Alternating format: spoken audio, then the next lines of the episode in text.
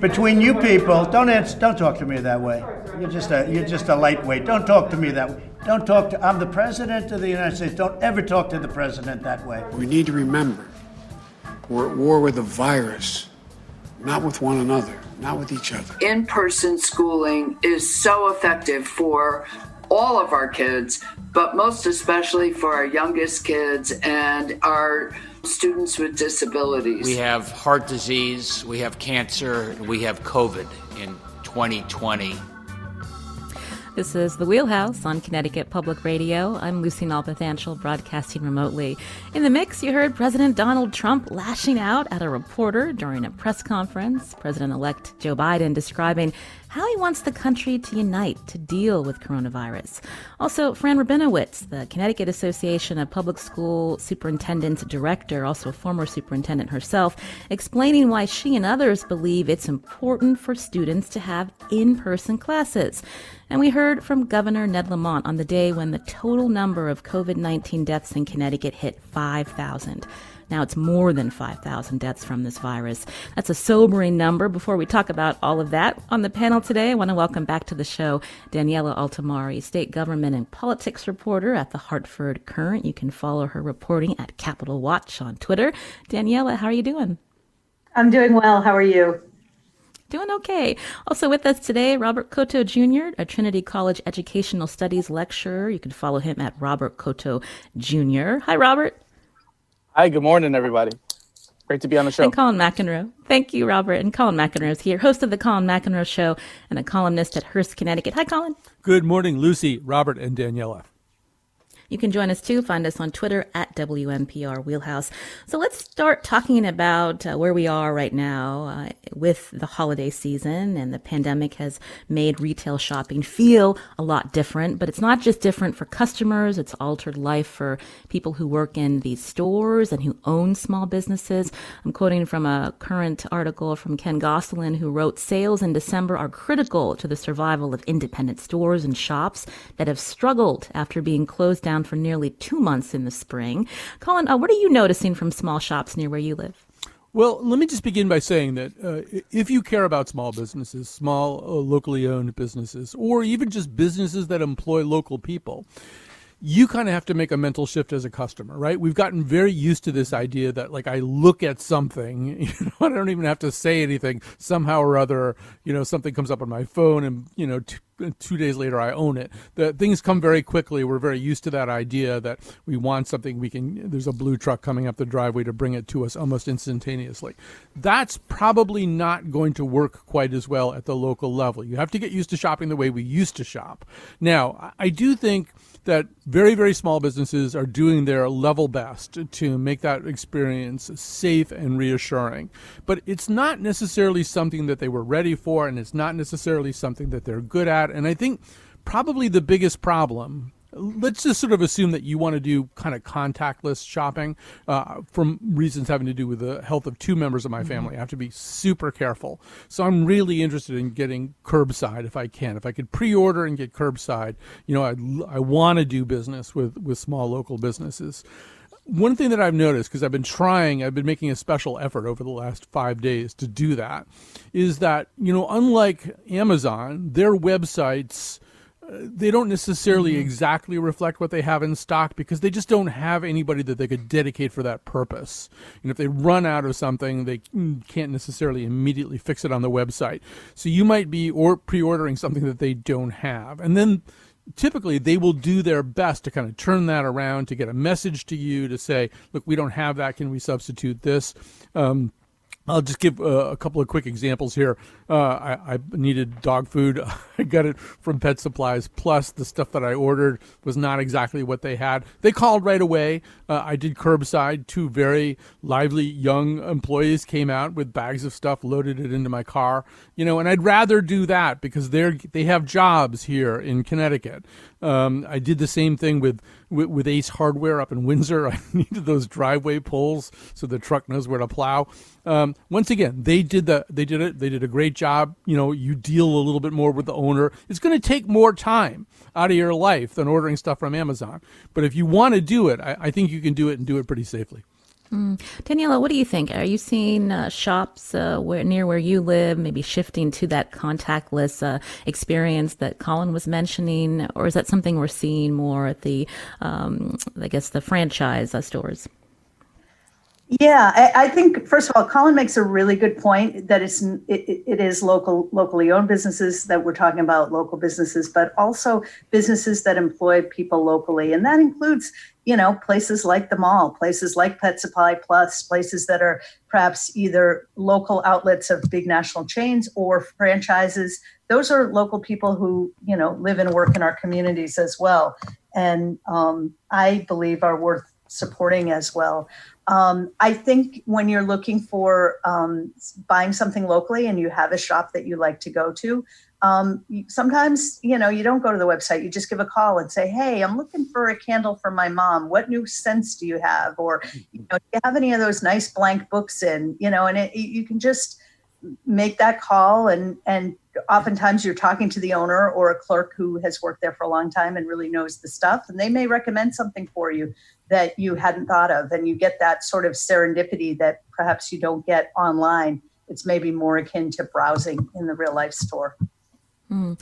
robert are, are you seeing people you know or yourself focusing on ordering online from from small independent shops in our state? Yeah so um, i think what's fascinating is like we obviously have this big holiday season um, and then, you know, Front Street in Hartford had a big outdoor sale. I think Daniela was doing some tweeting about it, and there was a story in the Hartford Courant. But what, I'm finding, I think this year is more and more people, like regular folks that you don't typically connect with small businesses, selling art, artistic things. They're selling books. They're selling uh, handmade jewelry. They're selling a variety of different things that I think uh, you know says two things. Number one, there's a lot of talented people in Connecticut, but number two, people are struggling to like you know make some income in a time where, mm-hmm. which is mm-hmm. really difficult to uh, to make you know make income and so the holiday season is one way obviously for people to get in but yeah i've seen some fantastic like handmade jewelry people delivering books on bike uh, or on foot um, and like uh, daniela said you know what's great is reach out to the, the people that are selling this stuff and ask them questions. What's new? What can i try? And i think that's what's what's what's so fascinating about this season is um, this kind of uprise of just re- really creative uh, you know people doing new businesses. Mm, personally robert what have you been doing that makes your shopping this season different?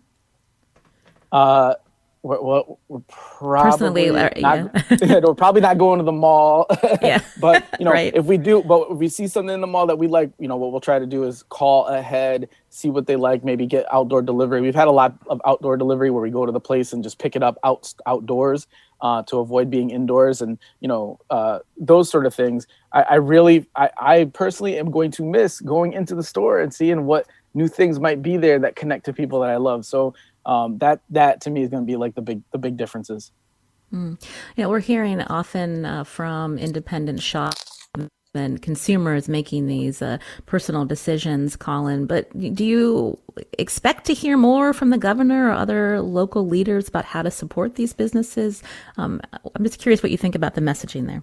Well, look, once again, even though we have, once again, today some pretty good vaccine news uh, out of uh, mm-hmm. Britain, this is a, a, still going to be a long haul. It's going to be, you know, six, eight months before you can maybe move around in a retail environment totally safe, safely. And so, yeah, I think one of the biggest problems right now is there isn't a lot of centralized information about all this stuff. I think it probably would work better at a town level you know so although obviously people do their shopping you know uh, probably around four or five adjacent towns but you know if if you could know if you could go to one place and just know everybody in West Hartford or or Madison or Middletown or wherever you live, you know, here's here's what they're doing. Here's whether you can do curbside.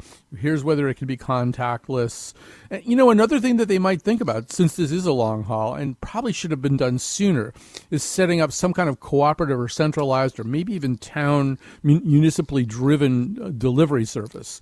So I'm like by far the oldest person on the show, as usual. Uh, so I remember the days when G Fox uh, dominated the retail landscape of Connecticut, and they had these blue trucks. They had there was kind of an unmistakable G Fox blue color. You just saw them everywhere because people would go to G Fox and point at stuff and pay for it, but then not then go home, and then the trucks would would show up with stuff. Uh, that would be really good to do on a collaborative, cooperative level with like all of the stores in you know Enfield or something, uh, so that deliveries could be done better. I, I don't know that it can happen at the gubernatorial level, and there's a piece in the in CT News Junkie right now in which Hugh McQuaid said it was actually really hard even to find statistics in any department of state government that would tell you exactly what's happening uh, to locally owned businesses, uh, to businesses in general in Connecticut, what the impact has been. I think probably should be done by local chambers of commerce or local governments or probably the two working together. Mm, what about DECD, Colin? Is that something that that agency should take on? Well, you know, I mean, uh, first of all, I think David Lehman is trying some stuff, but that's a little bit more of a long term. It, it's a slow twitch muscle as opposed to a fast twitch one, right? The Department of Economic Development typically is working on a longer term kind of project as opposed to trying to fix something that's leaking right now. I, so I don't know enough about how the department is set up under Lehman to know whether that's something they feel they have a competency level to address. Uh, I do think the problems are are more local, more granular, probably addressed, you know, with something with a with a finer tool than just uh, some kind of statewide initiative picking your brain on on the air, uh, Colin, because the commissioner of DECD, uh, Commissioner Lehman, will be on Where We Live Friday, so I'll be sure to to ask him that. But let's move on and talk about what we are hearing from the governor when we're thinking about uh, COVID nineteen and uh, bad actors, so to speak. Uh, governor Lamont recently announcing he's using his emergency powers to increase the fines for businesses that violate state rules put in place to slow the transmission of the virus. Egregious violations could now carry a fine of up to ten thousand dollars instead of the previous $500, and the rules could include limits on the numbers of customers or gatherings at commercial establishments that are bigger than allowed. Uh, Daniela, what do we know about why the government felt the need to put these this fine, this high fine, in place if it's just a uh, you know random, uh, maybe small uh, events happening where people may not be following the rules? I, I, think it just once again speaks to the seriousness of this and the fact that they they are, um, you know, using every tool in the toolbox to address it. I mean, you know, we've been living with this for a long time now. People are tired. Um, we're all tired. We're all want to get back to normal. Every everyone does. Um, but I think it just shows that you know we're not there yet, and we need to um, looking at the numbers in particular. You know, we need to be extra cautious, and I think um, you know certainly this governor, and I think many governors, at least in our region, have taken this extremely seriously, regardless of party or uh, affiliation or anything like that. So this is just one more way to get that message across. Mm, Robert, do you think it's a, a good a good approach? Yeah, I think, uh, and you know, maybe this will lead into more of this our school talk a little bit later. But um, I think one of the things that people and are frustrated by, and this is getting picked up a little bit more nationally, is a little bit of the contradiction. So I think people do understand the gravity of the situation and the need for safety. And on the other hand, you know, we see things that some things are open and some things are closed, right? So we see like schools and classrooms, these like big big spaces. We'll talk about that a little bit later, but you know, open, right, or partially open, and then this other thing is closed, right? Or there's this rule for this thing and not that thing. And I think that's one of the, one of the issues that I see is there seems to be a little bit of a uh, a disconnect or like contradiction in some of the what you know what's open and what's not. And i think if it is about safety then let's be consistent about you know what is closed and what are the rules and just give people more like structure right? This is this is probably a, a big key important time for everybody to be safe and it's like well let's have consistency on the, the different things that are open or not or what are the rules? Mm. colin what do you think about what robert shared I think what uh, Ned Lamont has tried to do is kind of have a pretty loose hand on the reins as much as possible. Uh, and uh, lately, his rhetoric has been about sort of letting people make their own decisions about whether where what's safe to do and where uh, where it's safe to go. But as far as the ten thousand dollar fine goes, look, uh, I I think you shouldn't ever have a policy. Don't make a policy that you can't enforce, and don't make a policy that you won't enforce. And I think the ten thousand dollar fine thing is largely symbolic. I don't think you'll see a lot of ten thousand dollar fines handed down. If they were, they would wipe out an awful lot of businesses in this very perilous uh, economic climate. But you want to have that to say yes, as Daniela said, this is a serious situation, and you can't you can't violate the rules that we do have. I mean, Robert's correct in saying that it's a little bit of a muddy picture but a lot of that is because Ned Lamont has treated the situation kind of like he's you know mixing a Blue Oyster Cult album. So he slides the cowbell up a little bit, he pulls the electric guitar down a little bit. Uh, he's kind of looking for a mix and a balance. A balance is a word that he uses a lot. But part of that balance has to be yes.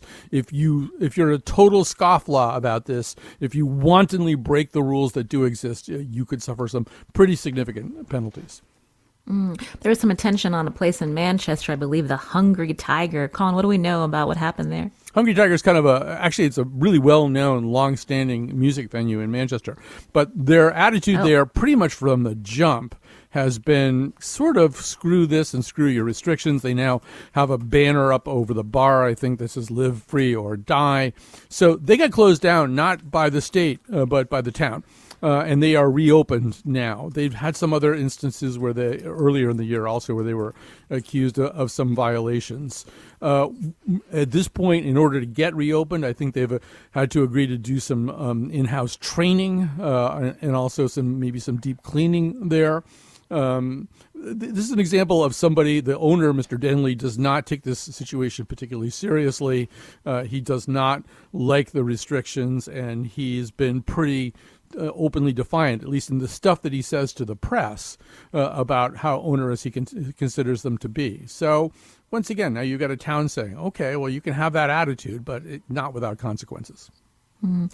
Let's move on and talk about how different states and their policy leaders are thinking about dealing or even enacting some of the policies in this pandemic. Uh, we know it's a national problem, and governing recently wrote about the struggle between governors and legislatures. Uh, Daniela, we've even heard that from some lawmakers in our state who question the number of, uh, of uh, executive orders that our governor has put out since the, the beginning of this pandemic uh, back in March. And is that still a conversation that's happening among lawmakers? Uh, how much authority the, the governor has? In this and how they've kind of been sidelined, so to speak?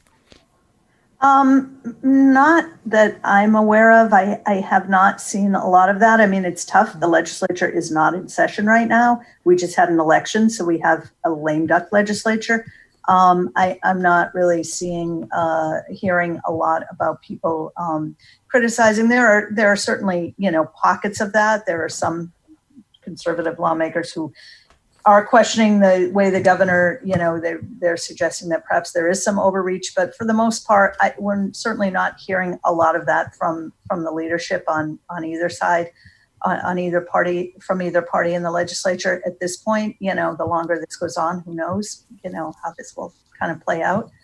Um, mm-hmm. But right now, and again, I think it sort of speaks to Colin's point before that, you know, um, this this fine and these restrictions I mean, thus far at least, they have been uh, aimed at um, uh, the most sort of egregious violators, like that place, that sports bar in Bristol, that when you know the the state took away their liquor license, but before they did that, the the health department came in, the local health department, and the owner said, "Hey, you know, have a pizza and have some martinis and just chill, and you know, don't leave us alone." And you know, that certainly is not the attitude that you want to see. Um, from a business that is, you know, accused of violating these very serious restrictions. So I think it has been sort of more on the outer fringe of folks who have, mm-hmm. you know, really flouted these laws or sorry, these orders. Um, and that's kind of what we're seeing play out, I think. Well, Colin, you uh, pointed us to this article in Governing. I'm wondering what your thoughts are in terms of how this pandemic is still going to be going on for several months and how uh, our governor and the legislature uh, will work together. Well, first of all, um, you know, I, I, think most most of the time particularly here in Connecticut, people are willing to have Ned Lamont, Ned Lamont own this problem, right? Uh, own both the success and the failure. Uh, I mean, I think he has been largely a very successful governor uh, in terms of his COVID policies, but even good COVID policies result in more than 5,000 of your citizens dying and, you know, increasing hospitalizations. Success, uh, it has been said, has many fathers, and failure is an orphan. Uh, the COVID policy is sort of somewhere in between, but I, I don't think there's a huge initiative to say, let us have more ownership uh, of this particular problem. The other thing is legislatures, just to go back to the image I used before, are also slow twitch muscles. Executive branches are fast twitch muscles. If you need to do something in a matter of days or weeks or months, you want the executive branch to do it. As Daniela can tell you, it often takes the legislator legislature two, three, four sessions to address something that's a pretty pressing problem. It's Very why, true. for example, we don't have legalized marijuana for recreational use here uh, in Connecticut. It takes them a long time to do something. So if you want a problem that, if you have a problem that needs to be solved in the next six weeks, don't ask the legislature to do it. They're not good at that. They're not set up to do it. But they also don't like being sidelined. They don't like being irrelevant. So every once in a while, you'll hear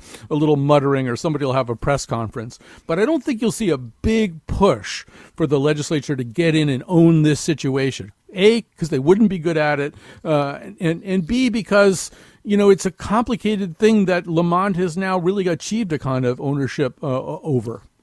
Mm. Robert, and you're I, I think, oh, go ahead, Daniel. I was just going to say quickly a good example of that, Colin, uh, where it takes the legislature an incredibly long time to do anything, and then oftentimes nothing comes of it, is the early voting. I mean, how many times had that come up in mm-hmm. various mm-hmm. incarnations? And, you know, let's do a constitutional amendment, let's do all this stuff, the no excuse absentee voting, all these things. And then, you know, we get this pandemic and the governor just signs a piece of paper and all of a sudden, you know, it's it's done. And um, that was something that, you know, the legislature had tried to tackle for years and years and never got mm-hmm. anywhere. We're going to be talking about education after the break, but I want to ask uh, Robert Cotto Jr., who's with us. You're not in the capital bubble, so to speak, but when you look at uh, what the governor has done over the last few months and also uh, what your lawmakers are doing, uh, do you think there's overreach? I'm just curious what your thoughts are. Overreach on the part of, uh, of, of Governor, governor, Lamont. Mm-hmm. No, I think I think I think Colin's right that people kind of have uh, deferred more to the governor than usual. Um, I think you know, as a compliment to the governor, in some ways, like you know, yes, th- th- we've been in this really difficult situation, and the governor is sitting down with people and listening. Uh, could be better, but obviously there was a uh, article in the Courant yesterday or this morning about uh, meeting with uh, hospital doctors, right, and listening to them about how serious things are really getting. And so, you know, just kudos to the governor to some extent for sitting down people even when they don't agree and I think people are seeing that that he's not like a typical governor from another state that's saying, you know, nobody has to wear masks and we're all good and everything's fine. And I think the governor maybe has been a little bit more, you know, incremental, a little more open on, on some of these ends. So, uh, you know, maybe that's what what the difference is, uh, is a little bit more of a, a measured approach. Mm-hmm. You're hearing Robert Cotto Jr. on Zoom. He's a Trinity College Educational Studies lecturer here on The Wheelhouse, along with Colin McEnroe, host of The Colin McEnroe Show and a columnist at Hearst, Connecticut, and Daniela Altimari, state government and politics reporter at the Hartford Courant. We'll be back after a short break. We're going to look at an area of disagreement that still exists among a small group of people, and that's whether masks should be required in public schools to slow transmission of COVID 19. We'll talk about that coming up.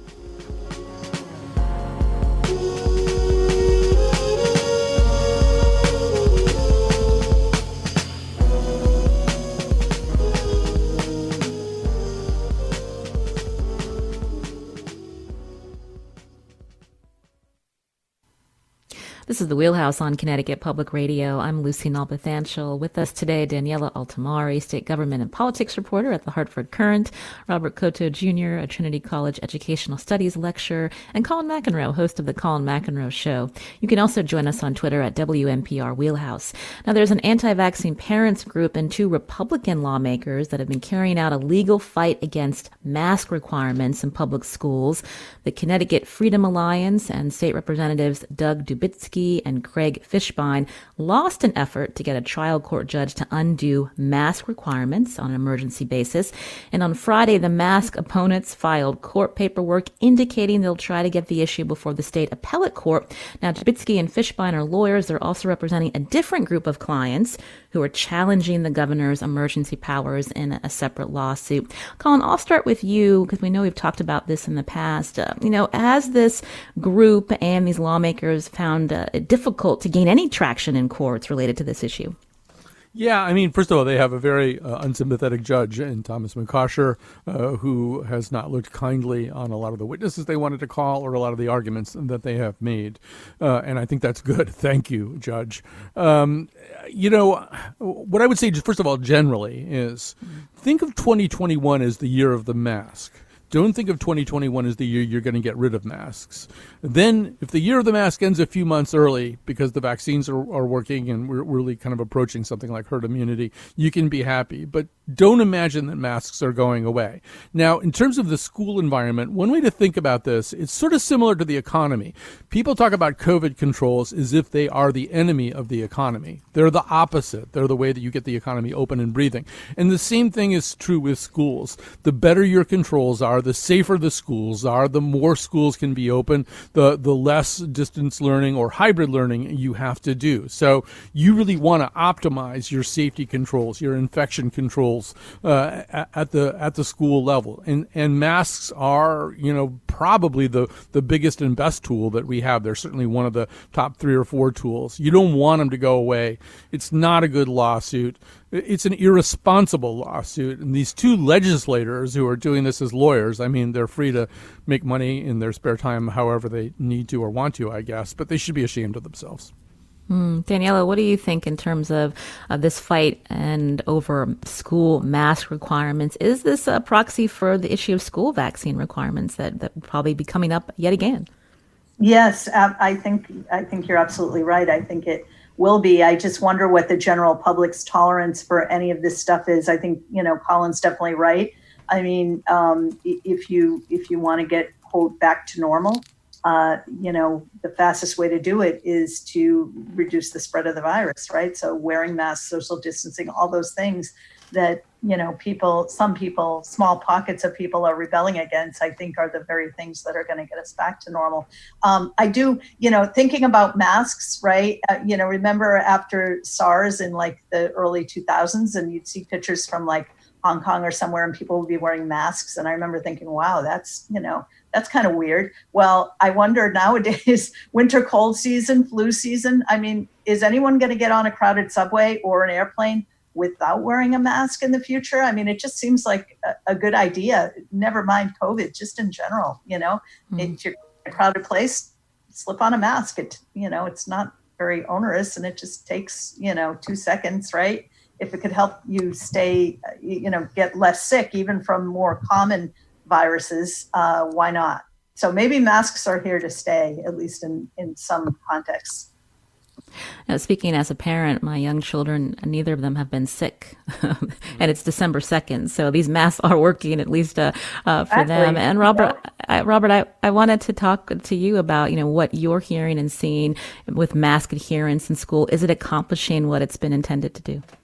Mm-hmm. I mean, it, obviously, it's a mixed uh, mixed bag uh, mm. with the the effects, not necessarily the, the, issue of wearing masks. I think that's an appropriate uh, and kind of like a, a, needed thing to do if you're going to have people in buildings, right, in in those kind of closed spaces. Um, I do sort of have a lot of questions about why they're pushing this particular um, this particular lawsuit. But you know, people are wearing masks; they're doing their best. Um, I think that's that's the thing. I think there are some on the other side a little bit more of inconsistencies, right? Where, uh, like for instance, uh, a, a, couple schools I've seen uh, the doctors, I'm sorry, the nurses in the schools reminding parents get your flu vaccine for your child or get whatever you know. You have to have a, a ton of vaccines to actually attend public schools, right? There's rules about this, and so on the flip side, there's no vaccine yet for COVID, right? And the schools are open, and so there's kind of a little bit of a there's some there's some kind of like really mixed messages coming from within the schools and so, to some extent where like i said you have nurses saying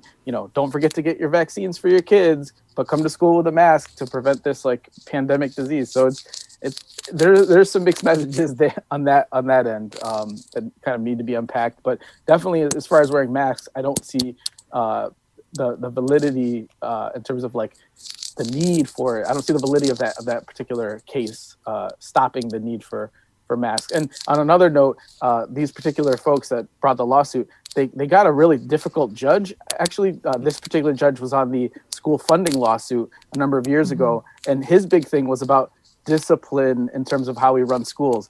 And so they kind of got maybe a, a sort of also bad luck in terms of like the particular judge that they got. Um, you know, th- this judge wasn't probably wasn't going to to go along with it.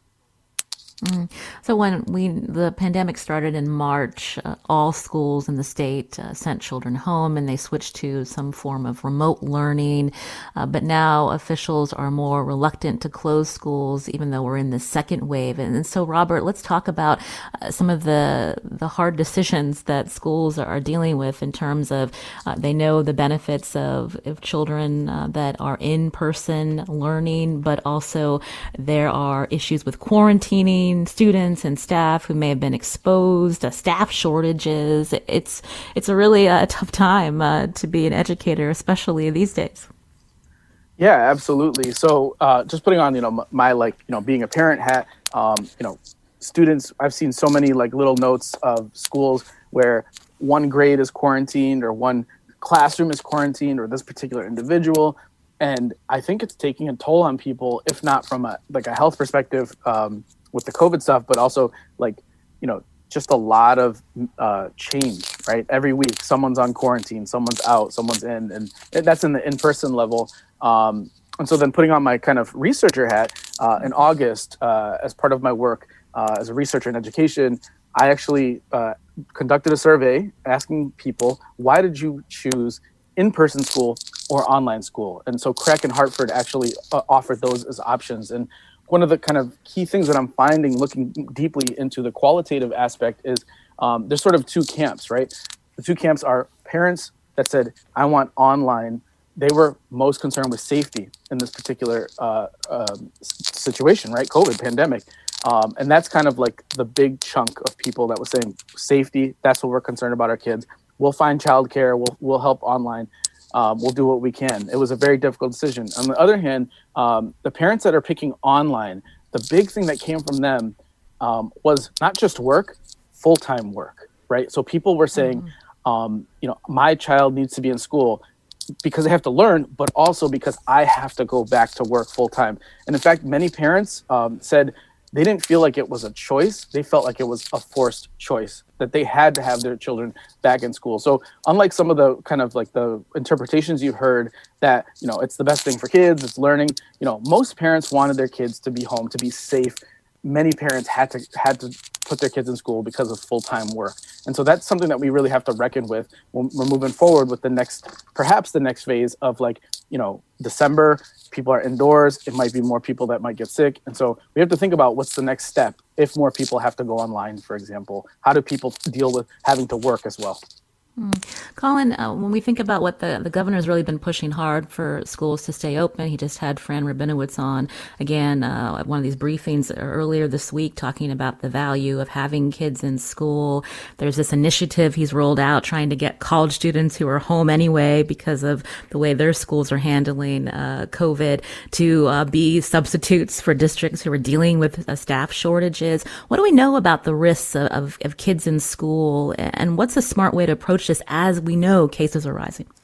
Right. So, uh, you know, so far it does appear observationally that schools are, compared to a lot of other environments, relatively safe places. Let me offer kind of a general rule of thumb and say that one of the things that we're seeing is that the disease tends to spread in situations where people aren't being careful, uh, where people are, for example, removing their masks, uh, people are letting their guard down in various ways, people are uh, getting together in large gatherings. Uh, that's where the disease tends to spread. It's less likely to spread in a situation where everybody is on guard. So just the fact that you have literally, we often talk about, you know, politics or something else as, as a kindergarten class with no teacher. Well, you do have a teacher here. It's a school. It's a class. uh, it, it's a better opportunity, I, I think. But I think piled on top of that, we have to say two things. One of them is, and I think Robert, I would disagree with you a little bit that that uh, immunization policies uh, are in some way contradictory. In other words, you know, the rule right now is you got to get MMR and DTaP and all, all, these vaccines that we have to make school as mm-hmm. as safe as possible. And and there is at the moment no available vaccine for COVID. Otherwise, you'd have to get that too. Uh, but so that's for starters. Do everything that you possibly can to make the school environment safe. But here, I think we're going to see whether Ned Lamont's kind of you know mixing a Blue Oyster Cult uh, album policy is going to work. He goes for balance, and so you slide the cowbell up, you slide the vocals down, all that kind of stuff. I actually think if you want to keep the schools open, and this is what they did in, in most European countries. They said, we're going to prioritize that. And that means a lot of other sectors are going to have to take a hit. And we'll find some ways to, to dribble money out to you. But we are going to have to close down for, for periods anyway. A, lot uh, uh, of the retail sectors and go to something more identifiable as a lockdown in, in a lot of other situations. So we can, A, get better, and B, keeping the schools open, that'll be the thing that we try hardest to do. I don't see that kind of choice being made uh, by, by Ned Lamont. Now, whether he's right to do it his way or not, I guess time will tell. Mm. And Danielle, before we head to break, you know, I've got to bring in the, the teacher union perspective where they want to see a uniform policy and more uh, safety measures. And uh, Don Williams telling our All Things Considered hosts, uh, John Henry Smith, the other day that they need to strengthen safety protocols, have mandatory random testing. But again, it doesn't seem like uh, the governor or the State Department of Ed's really budging on this. Well, I, I would imagine it comes down to money. I mean, testing, yeah, that that would seem to make sense, but they can't even the testing we have now is so inadequate just for the general public. How are you going to test, you know, thousands, tens of thousands of, of teachers and school kids and, and everybody else? I mean, the testing now, you know, you go for a test and you you wait a few days or longer, a week. That test is basically you know useless so how are they going to ramp that up um, to to encompass the schools it's you know perhaps a nice thought and perhaps you know in a perfect world it would be good but i i just i don't see the infrastructure there to really be able to handle that it, it would seem mm-hmm. like Robert Cotto Jr., uh, final thoughts on, on this piece about how to support uh, schools uh, in this pandemic? Yeah, well, so uh, first of all, I appreciate what Daniela and Colin also noted. Um, you know, if if we're going to do in person, then what the unions and other folks in other countries are saying is there need to be rules for safety, right? Like classroom sizes, you know, masks. Uh, are is there testing that's quick and available? Uh, but if we can't do that, and I think this is kind of what the union's getting at, if we can't do those things, then we need to start thinking about, you know, more going online, um, and also helping people online, right? Because that's going to be a childcare issue, that's going to be a work issue, it's going to be a learning issue. So my final advice is we need to like like not just leave this alone and let districts figure it out. I think we need a little bit more uh, direction for the next couple of months. That's Robert Cotto Jr., a Trinity College Educational Studies lecturer here on the Wheelhouse. Daniela Altimari is also here, state government and politics reporter at the Hartford Courant, and Colin McEnroe, host of the Colin McEnroe Show. Coming up after the break, a group of doctors have some advice for Governor Ned Lamont. Will he listen? We'll talk about that coming up.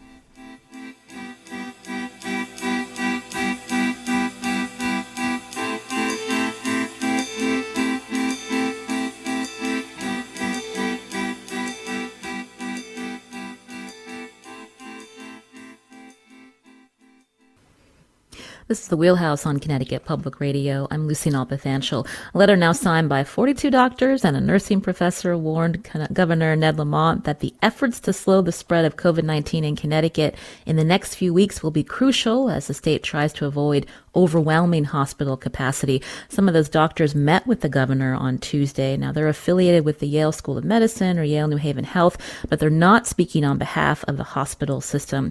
Uh, Daniela, your colleague Emily Brindley had reported on this letter from doctors. Uh, talk about some of the reaction and how that meeting went. What do we know?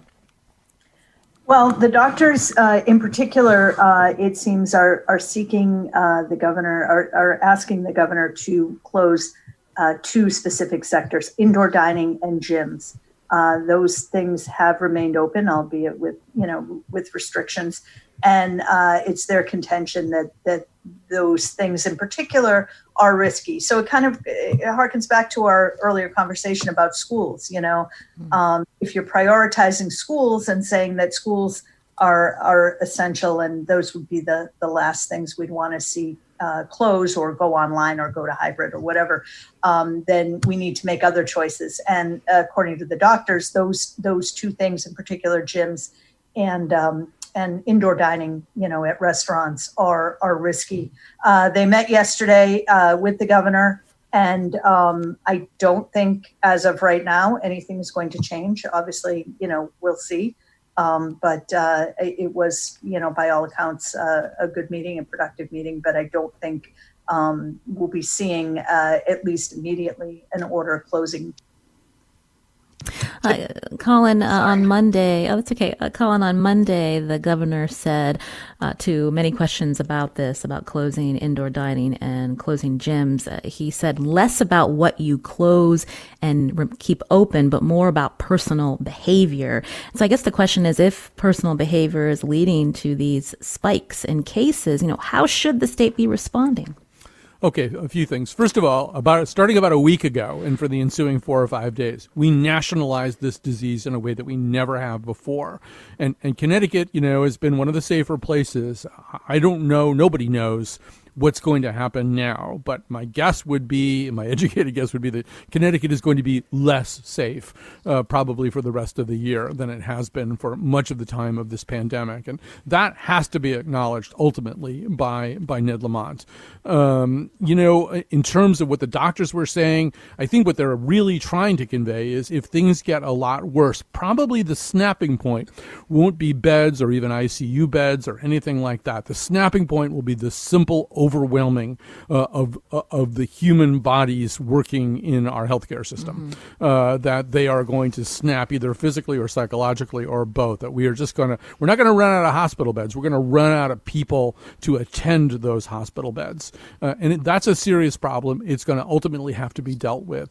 I think Lamont's response would be easier if there were discernible relief coming out of Washington. Mitch McConnell kind of woke this issue back up yesterday a little bit, but maybe in you know, a typically McConnell like semi nefarious way. But I mean, if if Ned could say to local businesses, you know what, Mister Gym owner, here's there's some money coming, there's PPP is mm-hmm. coming back at you or whatever uh, out of the federal government, but I am going to have to make a pretty hard decision. Uh, it would be easier for him to do that. I think at some level he knows he should do that, but it's hard to do it if you're just saying so. Go broke, go bankrupt. There's nothing I can do for you. To the to your point about the shortages of uh, hospital uh, workers and also their mental health, I think during the first wave there were uh, people they could hire to help, but I don't think that's the case now because what we're seeing across our country with this with this virus. Right. Well, there were places that were essentially unscathed by the virus. So, yeah. Mm-hmm. Um, but those are places that are having the worst problems now. If anything, they'd want to borrow some of our people, but we can't spare uh, our people either. But the tables have really turned here. You know, the, the places that might have had available surplus workers to send to us are the places having the biggest problem. Mm.